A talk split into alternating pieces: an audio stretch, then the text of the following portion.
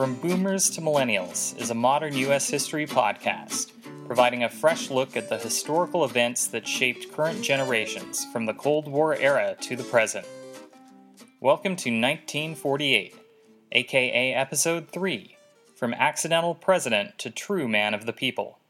In our episode on 1947, we discuss the rise of tensions between the USA and USSR, which led the Americans to invest in both economic initiatives such as the Marshall Plan, and military defense initiatives, such as the Truman Doctrine, designed to prevent the further spread of Kremlin controlled communism in Europe.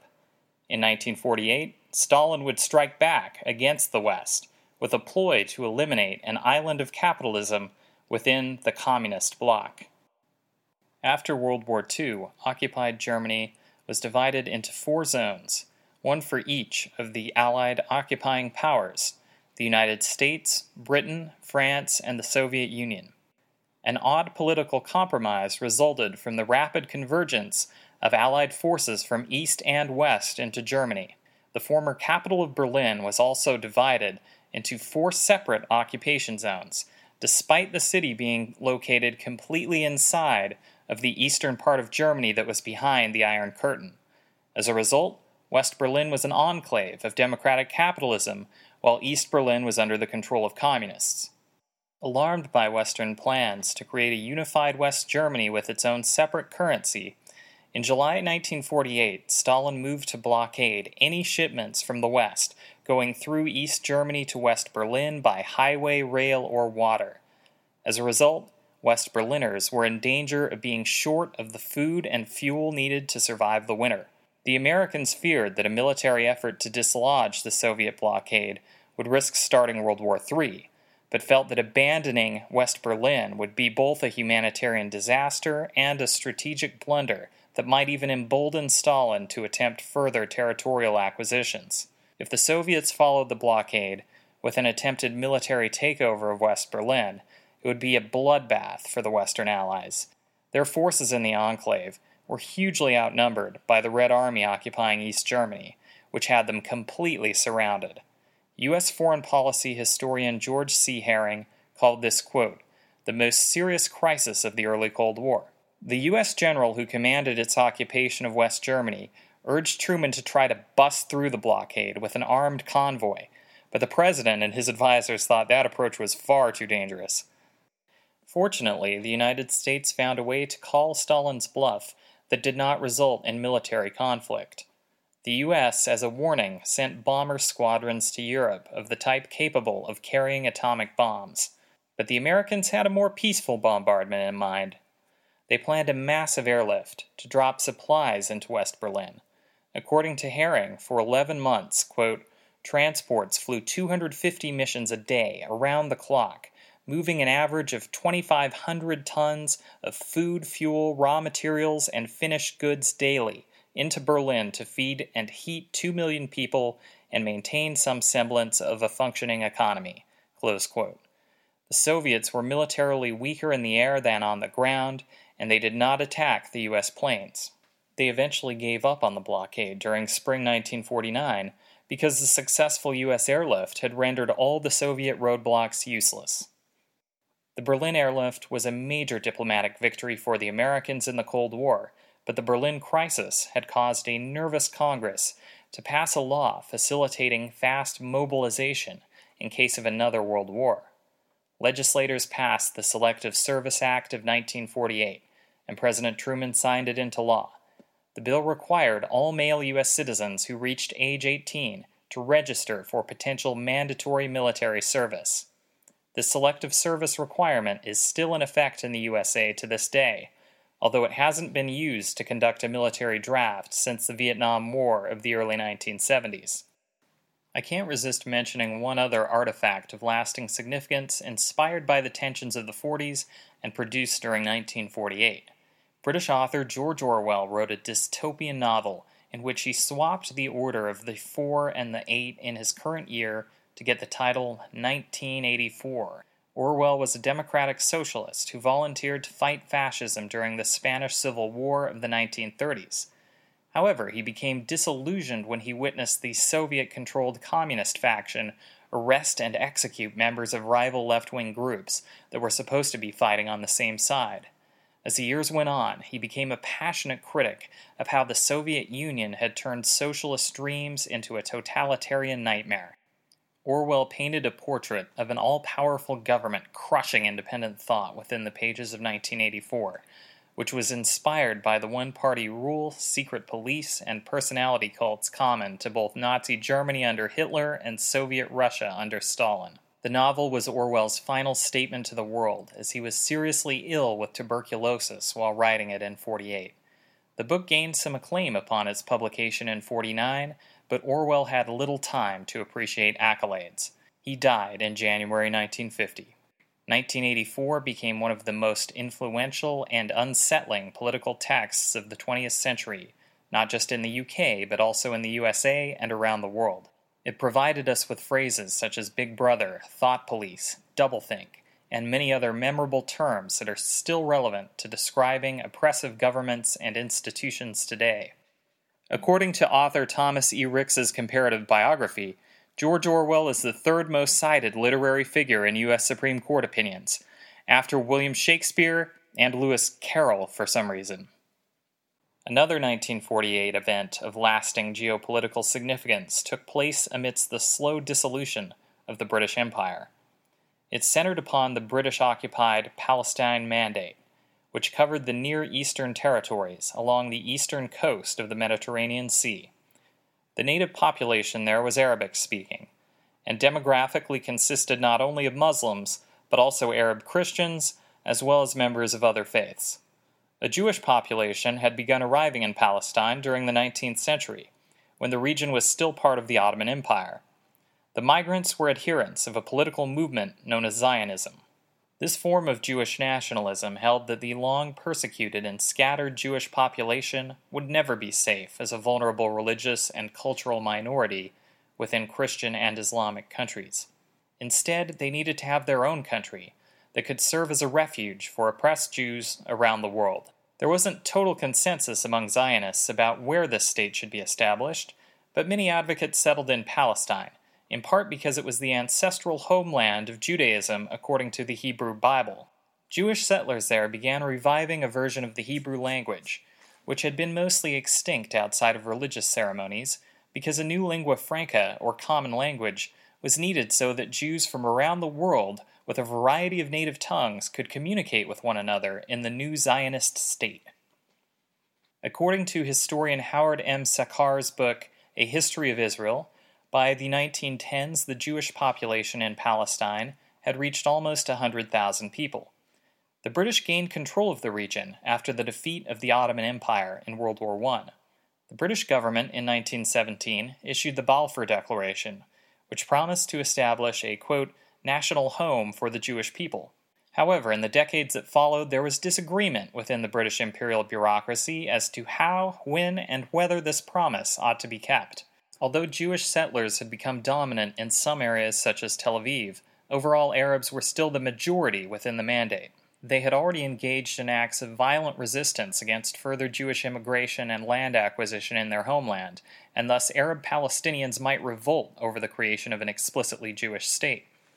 During World War II, the genocidal Holocaust made the Zionist claim about the existential need for a secure Jewish state seem prophetic. This caused thousands more Jewish refugees from Europe to pour into Palestine, many of them Holocaust survivors. After the war, there were violent clashes between Arabs and Jews, and there were Jewish and Arab attacks on the British occupiers. The bankrupt UK government was by then quite ready to wash its hands of this mess and the British agreed to begin withdrawing from Palestine in 1947. The new United Nations peacekeeping organization approved a partition plan in 47 to divide the land between Jews and Arabs. But when British withdrawal completed in 48, there was no peaceful partition, and a tragic cycle of violence began that has still not subsided. Out of this bloody struggle, the Jewish population by May 1948 had gained control of a contiguous territory within the Palestine region, which it declared to be the new independent nation of Israel. To call the events surrounding the foundation of Israel controversial would be an understatement. This podcast will not attempt to referee what side was to blame for various injustices. There are two main stories told and argued about regarding what happened. From the Israeli perspective, they had finally created a homeland for the historically marginalized Jewish people, featuring a democratic government with laws that required it to respect the rights of religious minorities. To the Palestinian Arabs, however, the events of 1948 were al Nakba, or the catastrophe, a classic example of Western settler colonialism that stole land from indigenous people who had lived in Palestine for centuries. After Israel declared independence, neighboring Arab nations attempted to bring a quick end to the Zionist state by attacking the new country. But to many people's surprise, the Israelis won the war, and the Jewish nation became a lasting power in the Middle East. A major factor in establishing the international legitimacy of Israel was the U.S. government's decision to officially recognize the nation state after it declared independence in 1948. Some of President Truman's advisers, including Secretary of State George Marshall, urged against this move, citing Cold War realpolitik concerns. He feared that endorsing Israel would push the oil rich Arabic countries to side with the Soviets. However, Truman was persuaded in favor of recognizing the Jewish state based upon both humanitarian concerns for refugees displaced by the Holocaust and political concerns about getting support from Jewish voters in November during the upcoming U.S. presidential election. Jewish Americans were far more numerous than Arab Americans at this time, and many were concentrated in key states controlling many electoral votes. Common American Protestant Christian religious views may have also played a role in the decision. According to Truman's biographer David McCullough, one of his closest political advisers quoted from the Bible in order to convince the president of the Jewish claim to a Palestinian homeland. The remainder of this week's episode examines the four very different men who would vie for the presidency during the chaotic 1948 election. President Harry S. Truman has been a featured player in our last two episodes, but now we will take a deeper look at where the man came from, what made him tick, and how he got to the White House. Truman spent his youth during an era when the U.S. was still emerging out of the Victorian social mores and Gilded Age economic instability of the 19th century. He was a remarkably average American of his time, growing up in a working class Baptist family in the small town of Independence, Missouri, deep in the heart of Middle America. It's difficult to imagine someone so ordinary, with all of the good and bad aspects that suggests, becoming president today. To give you a sense of how old fashioned Truman and small town Missouri during this era were, one might note the fact that he only ever romantically pursued one woman, as far as we know. She lived two and a half blocks away from him in Independence, and her name was Elizabeth Wallace, but she went by Bess or Bessie. She was initially lukewarm toward his advances, but he kept trying to win her over, and eventually he persuaded her to marry him. But he never won over his mother in law. She was from a more socially prominent family in Independence than the Trumans, and she always thought Harry was kind of a loser who wasn't good enough to marry her daughter. Even after he had a successful political career, and even after he was freaking president. You just can't please some people, I guess. In addition to these social slights, Truman was a relatively short man who had to wear spectacles from a young age for his poor eyesight. He lacked exposure to highbrow culture or formal education beyond high school. As a result, he harbored a deep sense of insecurity, and he compensated for it by developing a tendency for bluster and bravado. At times, Truman's feistiness would be admired by voters who thought he was a passionate fighter for common people. At other times, however, his knee jerk reactions would escalate conflicts and problems during his presidency. At least he didn't have access to Twitter.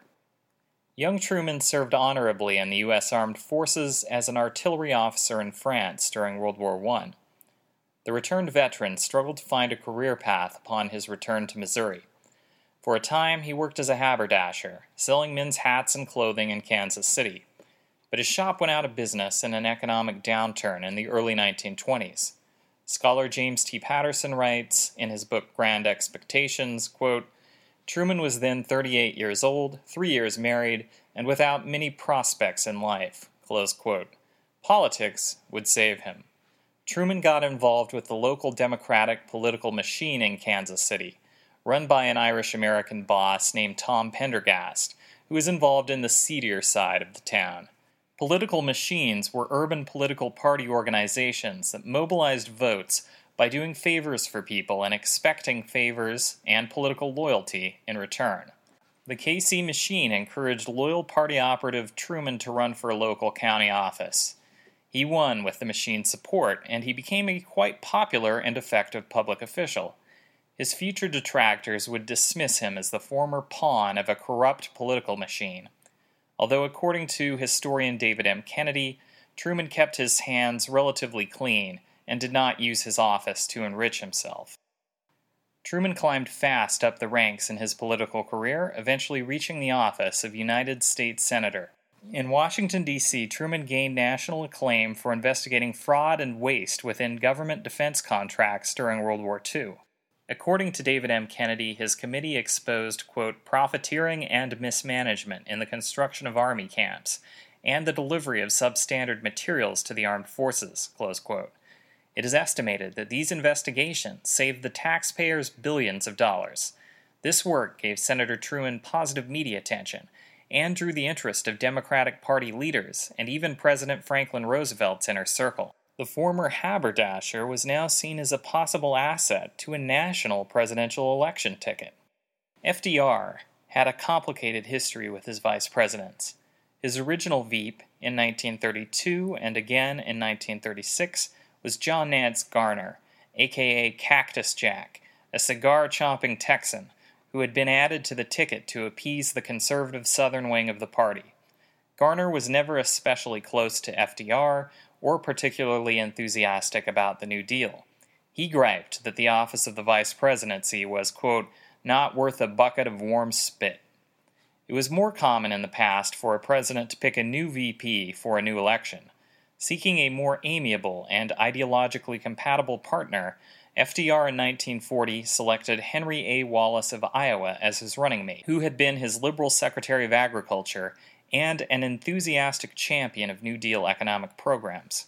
However, by 1944, concern was growing among Democratic officials that Wallace was so left wing that he could be an electoral liability. They began to look for a replacement on the ticket, and they decided that the feisty senator from Missouri, who had exposed misuse of government wartime funds, was an ideal vice presidential candidate. Truman's combination of populist economic views, tempered by fiscal and cultural moderation, seemed ideal to help FDR win the support of small businessmen, rural Southerners, urban political machines, and other groups who usually lean Democratic but who might be disturbed by the socialistic ideas of Wallace.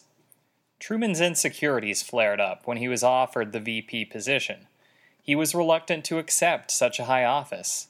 FDR said he would be responsible for breaking up the Democratic Party in the middle of a war if he declined the offer.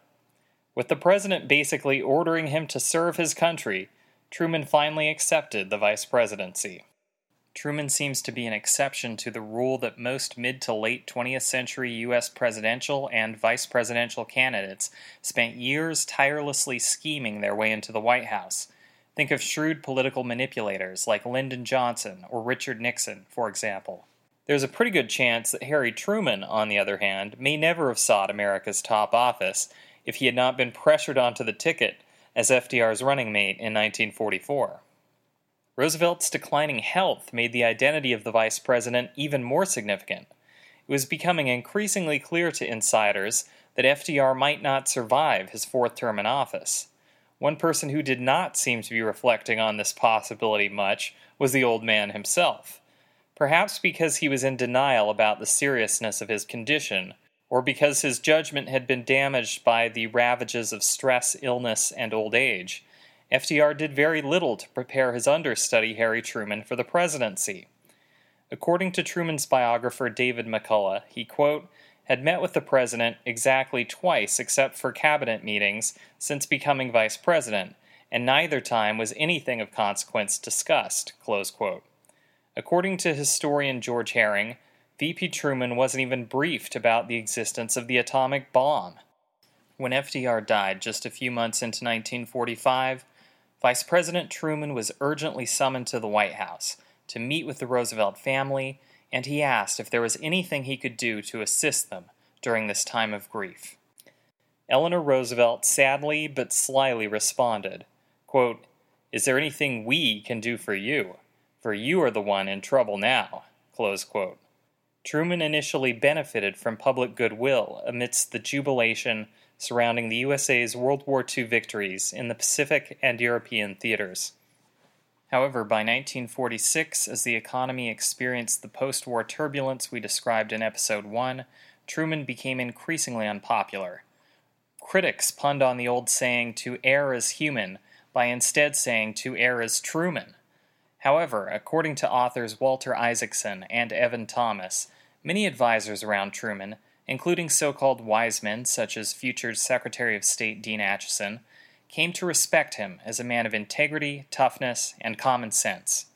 These bonds developed despite the cultural gulf that existed between the Ivy League educated wise men and Harry, a plain spoken Midwesterner who would be the last president elected during the 20th century who did not graduate from college. The public remained skeptical, however. In the elections of 1948, not many people were betting on Truman. He had been unable to prevent his party's defeat by the GOP in the congressional elections of 46, and he was expected to face opposition within his own party. One of his fiercest critics among Democrats was the man he had replaced as vice president, Henry Wallace. When FDR replaced Wallace with Truman on the national ticket in 44, Roosevelt allowed Wallace to remain an important figure in his government, appointing him to the cabinet role of Secretary of Commerce. When FDR died, Truman kept his popular predecessor's cabinet intact, but he soon found himself clashing with Wallace on matters of foreign policy. Above all, Wallace criticized the Truman administration's increasingly tough stance toward the Soviet Union. He insisted that USA USSR cooperation was essential for the future peace of the world. He thought that the British were trying to drive a wedge between the two supposedly anti colonialist superpowers with the assistance of Truman's elitist advisers. Wallace condemned the Truman Doctrine as a dangerous step toward militarily provoking the communists. He even opposed the Marshall Plan. Wallace's public speeches became so out of sync with, and implicitly critical of, the Truman administration's Cold War policies that the president dismissed him from his cabinet. Wallace would seek his revenge, leaving the Democrats to become the standard bearer of a new left wing third party called the Progressive Party. Wallace claimed he was the more genuine heir to FDR's legacy of liberal policies favoring labor unions and favoring regulating big banks. He hoped to steal away a substantial portion of FDR's New Deal coalition of supporters from Truman and the mainstream Democrats. Who was this maverick who was willing to leave his own party to challenge its sitting president? Wallace grew up in Iowa, the son of an agricultural scientist of Scottish descent who had served as Republican President Harding's agriculture secretary back in the 1920s. The son inherited the family's successful business that produced hybrid seeds to sell to farmers. Young Henry also had training in agricultural sciences, but there was a more philosophical, even mystical side to Wallace. Two sympathetic biographers, John C. Culver and John Hyde, dubbed him an American dreamer.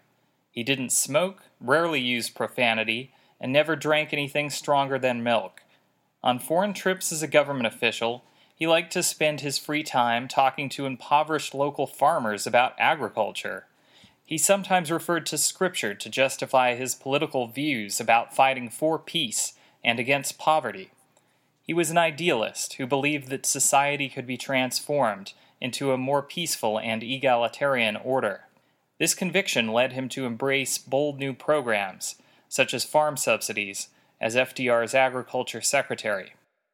After being selected as FDR's Veep in 1940, Wallace became the center of a controversy when letters were discovered that revealed him to be a former follower of a Russian immigrant spiritual guru named Nicholas Roerich. This occurred long before the era when Marianne Williamson was a best selling author turned political candidate. Democratic campaign officials feared that Americans weren't ready to have a man who consulted with a new age second rate Rasputin a mere heartbeat away from a presidency. In recent presidential elections, even Catholic candidates had been politically controversial, after all. The GOP got a hold of Wallace's fawning letters to Roerich and threatened to publish them, but they backed down when the Democrats threatened to expose proof of 1940 Republican presidential candidate Wendell Willkie's extramarital affair. Proof positive that politics have never been pretty. As vice president, Wallace became an enthusiastic proponent of a continued alliance between the US and Soviet Union, which became his fixation during his time as Truman's Commerce Secretary. Unsurprisingly, his pro Soviet views have led people to speculate that Wallace may have been a communist or a paid agent of the USSR. However, most reputable historians agree that, unlike some other characters whom we will discuss in the next episode, existing evidence indicates Wallace was not a communist, nor did he engage in espionage or disloyalty.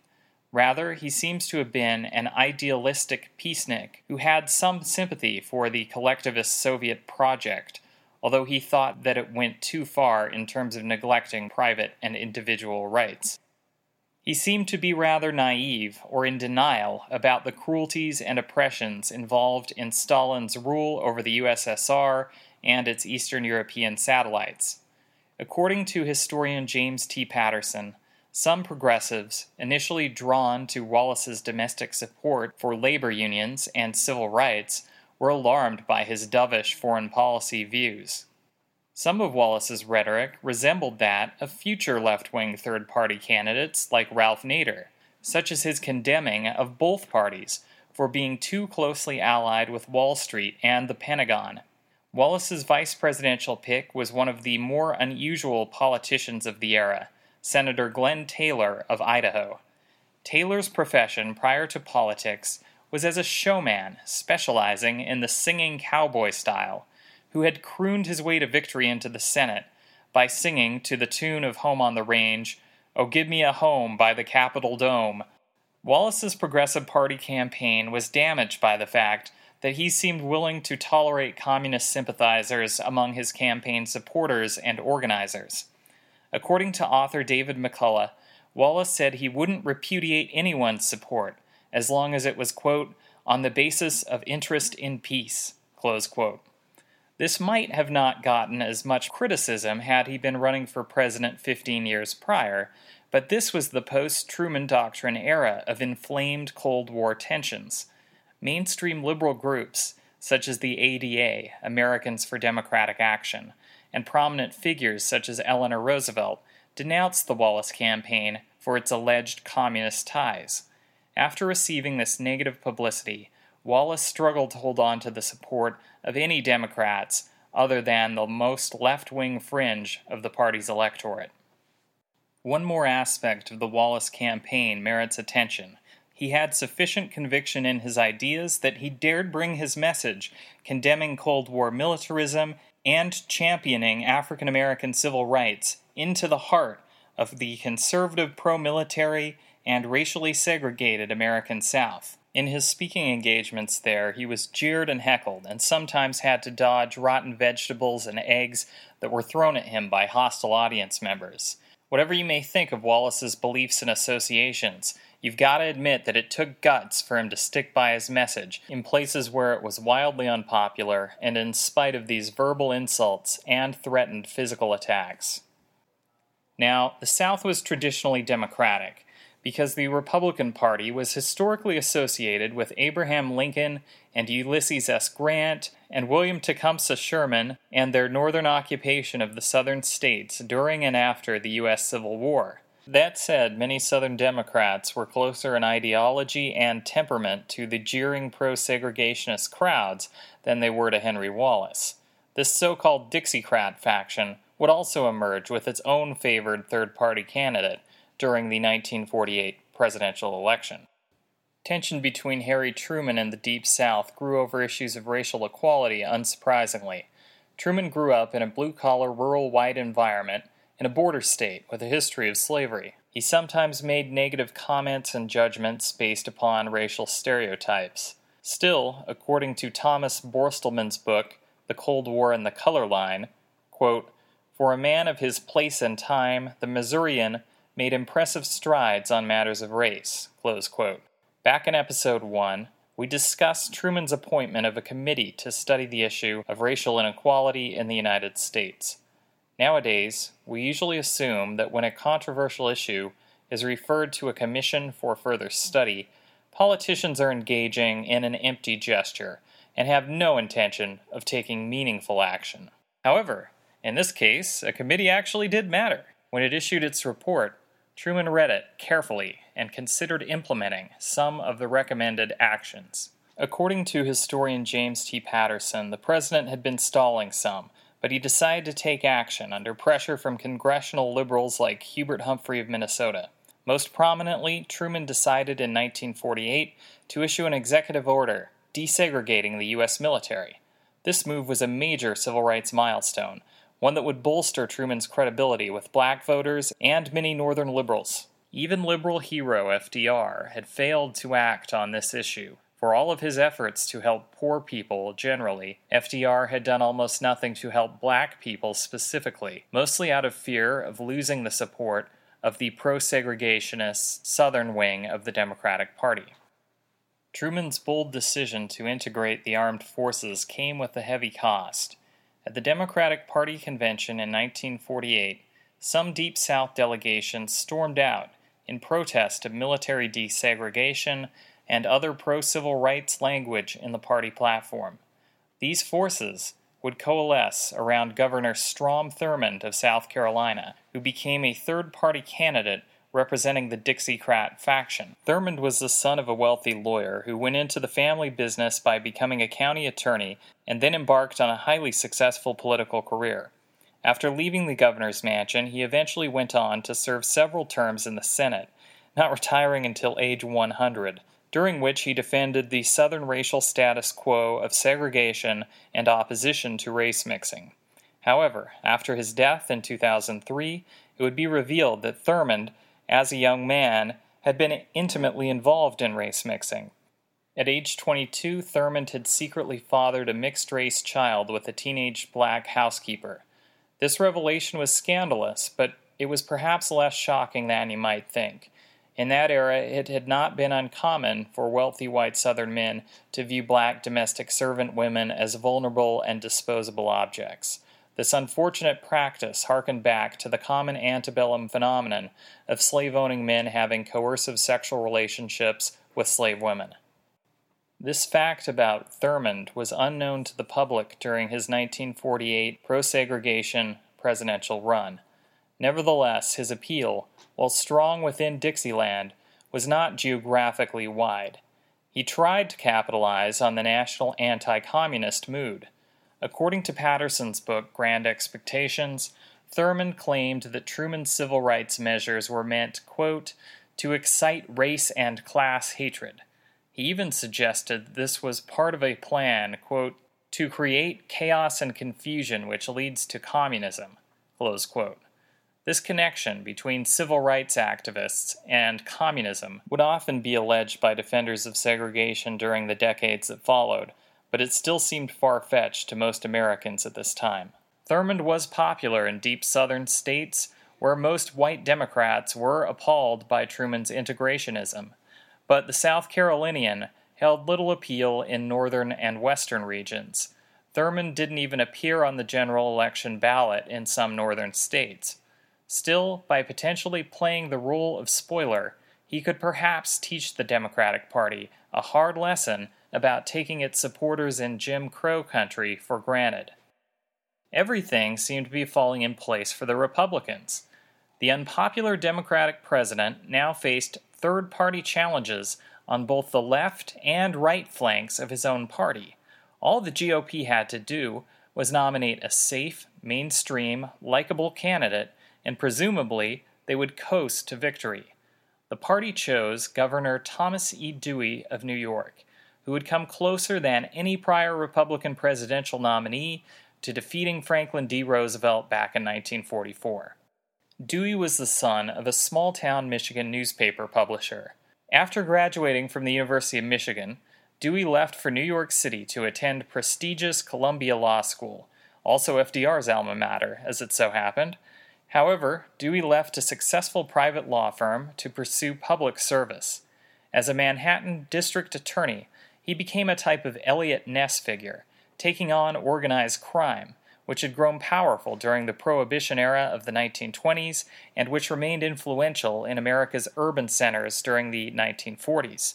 D.A. Dewey successfully prosecuted famous mobsters such as Lucky Luciano and Dutch Schultz, a heroic former DA who was also the current governor of America's most populous state at that time, seemed a compelling and appealing candidate.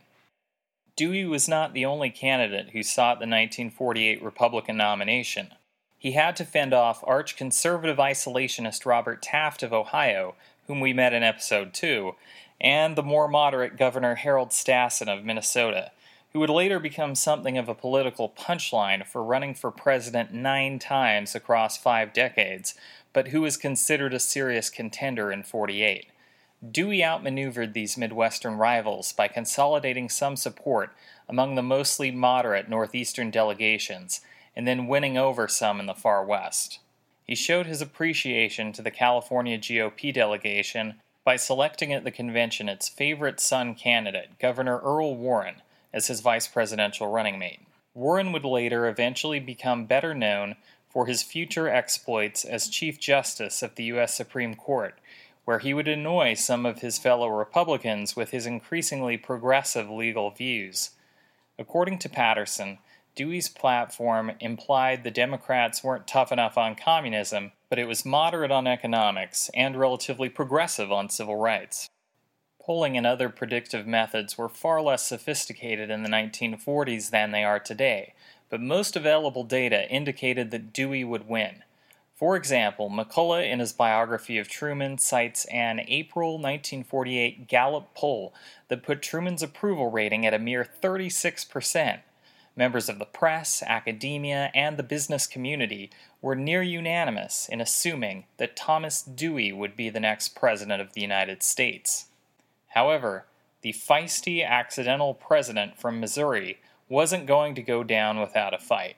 He embarked on a massive cross country whistle stop campaign, traveling by train and giving short speeches in every small town train stop along the way. It should be noted that during the early to mid 20th century, presidential campaigns were not usually the grueling cross country marathons we're familiar with today. Many candidates campaigned through surrogates and mobilized party loyalists through political machines. Television was a brand new technology, out of reach for most households in 1948, so any public speeches given by the candidate were only broadcast on the radio or reprinted in the newspapers. Some early 20th century candidates won the presidency by running so called front porch campaigns, during which the nominee himself would do little traveling and public speaking. But Harry Truman could not afford to rest on his laurels. Facing an uphill battle to retain the presidency, he had little choice but to take his message directly to the people. Meanwhile, Dewey was complacent in his lead and what little campaigning he engaged in did little to build public enthusiasm for his candidacy. According to Patterson, quote, he didn't get his campaign underway until mid September and didn't work hard at it thereafter. His speeches were bland in the extreme. As good as his credentials may have looked on paper, he lacked the common touch. He was a stuffy, pompous, unsmiling, and uncharismatic man. His formal attire and affect complete with a small, neatly trimmed mustache, made him resemble a holdover from a prior generation of American politics. Fun fact he would be the last major party presidential candidate of the 20th century who sported facial hair. Alice Roosevelt Longworth, the socialite daughter of Teddy Roosevelt, who'd had a more presidential mustache, was known for her biting wit. She mockingly compared the stiff Dewey to the plastic, quote, little man on the wedding cake. On the stump, the everyman Truman was working at reassembling the New Deal coalition of voters that allowed the Democratic Party to dominate the pre 1945 era of U.S. politics. Patterson recalls that during fall 1948, Truman traveled over 30,000 miles, mostly by rail, bashing the inaction of the conservative Congress and criticizing tight fisted Republican policies. He paid special attention to swing voters in the Midwestern Farm Belt, which the Dewey Warren ticket was unwisely neglecting. He associated the New Yorker Dewey with Wall Street greed, and he attacked the alleged indifference of the pro business GOP to suffering farmers, workers, and consumers. He maintained his populist credibility by picking elder statesman Senator Alben Barkley of Kentucky as his running mate.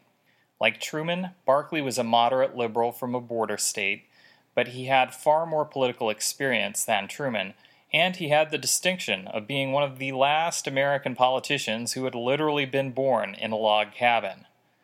He made sure to reach out to various ethnic voter blocs. According to Borstelmann, he campaigned in Harlem three days before the election to rally black voters around his civil rights record. To win over Jewish voters, he emphasized his bold decision to recognize the infant nation of Israel. Above all, Truman reminded all voters of modest means, regardless of geographic region or ethnic origin, about the last Republican elected president, Herbert Hoover, who had been unable to slow down the nation's economic freefall into the Great Depression of the early 30s. Truman's barnstorming whistle stop campaign worked shocking the American political establishment. The election proved very close, but many newspapers, still believing the conventional wisdom about the likely outcome, assumed Dewey would emerge victorious, and even printed headlines to that effect. However, Truman limited Thurmond's pickups in the South to four states and just over 2% of the national vote. Henry Wallace also got just 2%, and he didn't win any states, with insignificant levels of support outside of New York and California. Truman made up for the electoral votes he lost to Thurmond in the South by actually picking up the Midwestern states of Ohio, Wisconsin, and Iowa, which Dewey had actually carried over FDR back in 1944. The GOP ticket did capture some northeastern states that FDR had won in 44, but it wasn't enough to assemble an electoral college majority. When all the votes were counted, Truman had won both the Electoral College and the popular vote, albeit by a narrow margin. Furthermore, Democrats made gains further down the ballot all across the country, allowing them to recapture both houses of Congress from the Republicans. The new Democratic formula, which combined liberal and populist domestic policies with a tough anti communist Cold War foreign policy, had proven to be a very effective combination. The most famous photographic image to emerge out of the 1948 election depicted a beaming Harry Truman holding up a Chicago newspaper bearing the headline, Dewey Defeats Truman. In the wee morning hours after Election Day, Truman grinned broadly because he had learned that this headline was dead wrong, that his doubters had all been proven wrong, and that he had somehow navigated his way past internal Democratic rivals and overcome a large Republican lead in order to finally be elected President of the United States in his own right. No one could any longer dismiss the little firebrand from Missouri as an accidental president, nor could they ever again claim that he lacked the skill and sophistication needed to succeed in politics on a national level. However, this period would prove to be the peak of Truman's popularity. Had he known what dire challenges awaited him in his second term in office, it surely would have wiped the smile right off his face. The United States was about to experience its most harrowing period since the height of World War II, as Cold War worries escalated into a borderline national panic. We will track the gathering storm clouds during our next episode covering the year 1949.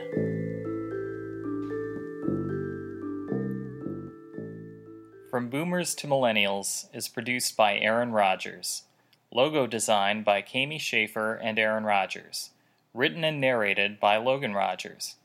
You can keep these episodes coming, maybe even more regularly and more promptly, by making a small donation to our Patreon at patreon.com slash boomer to millennial, two L's, two N's in millennial.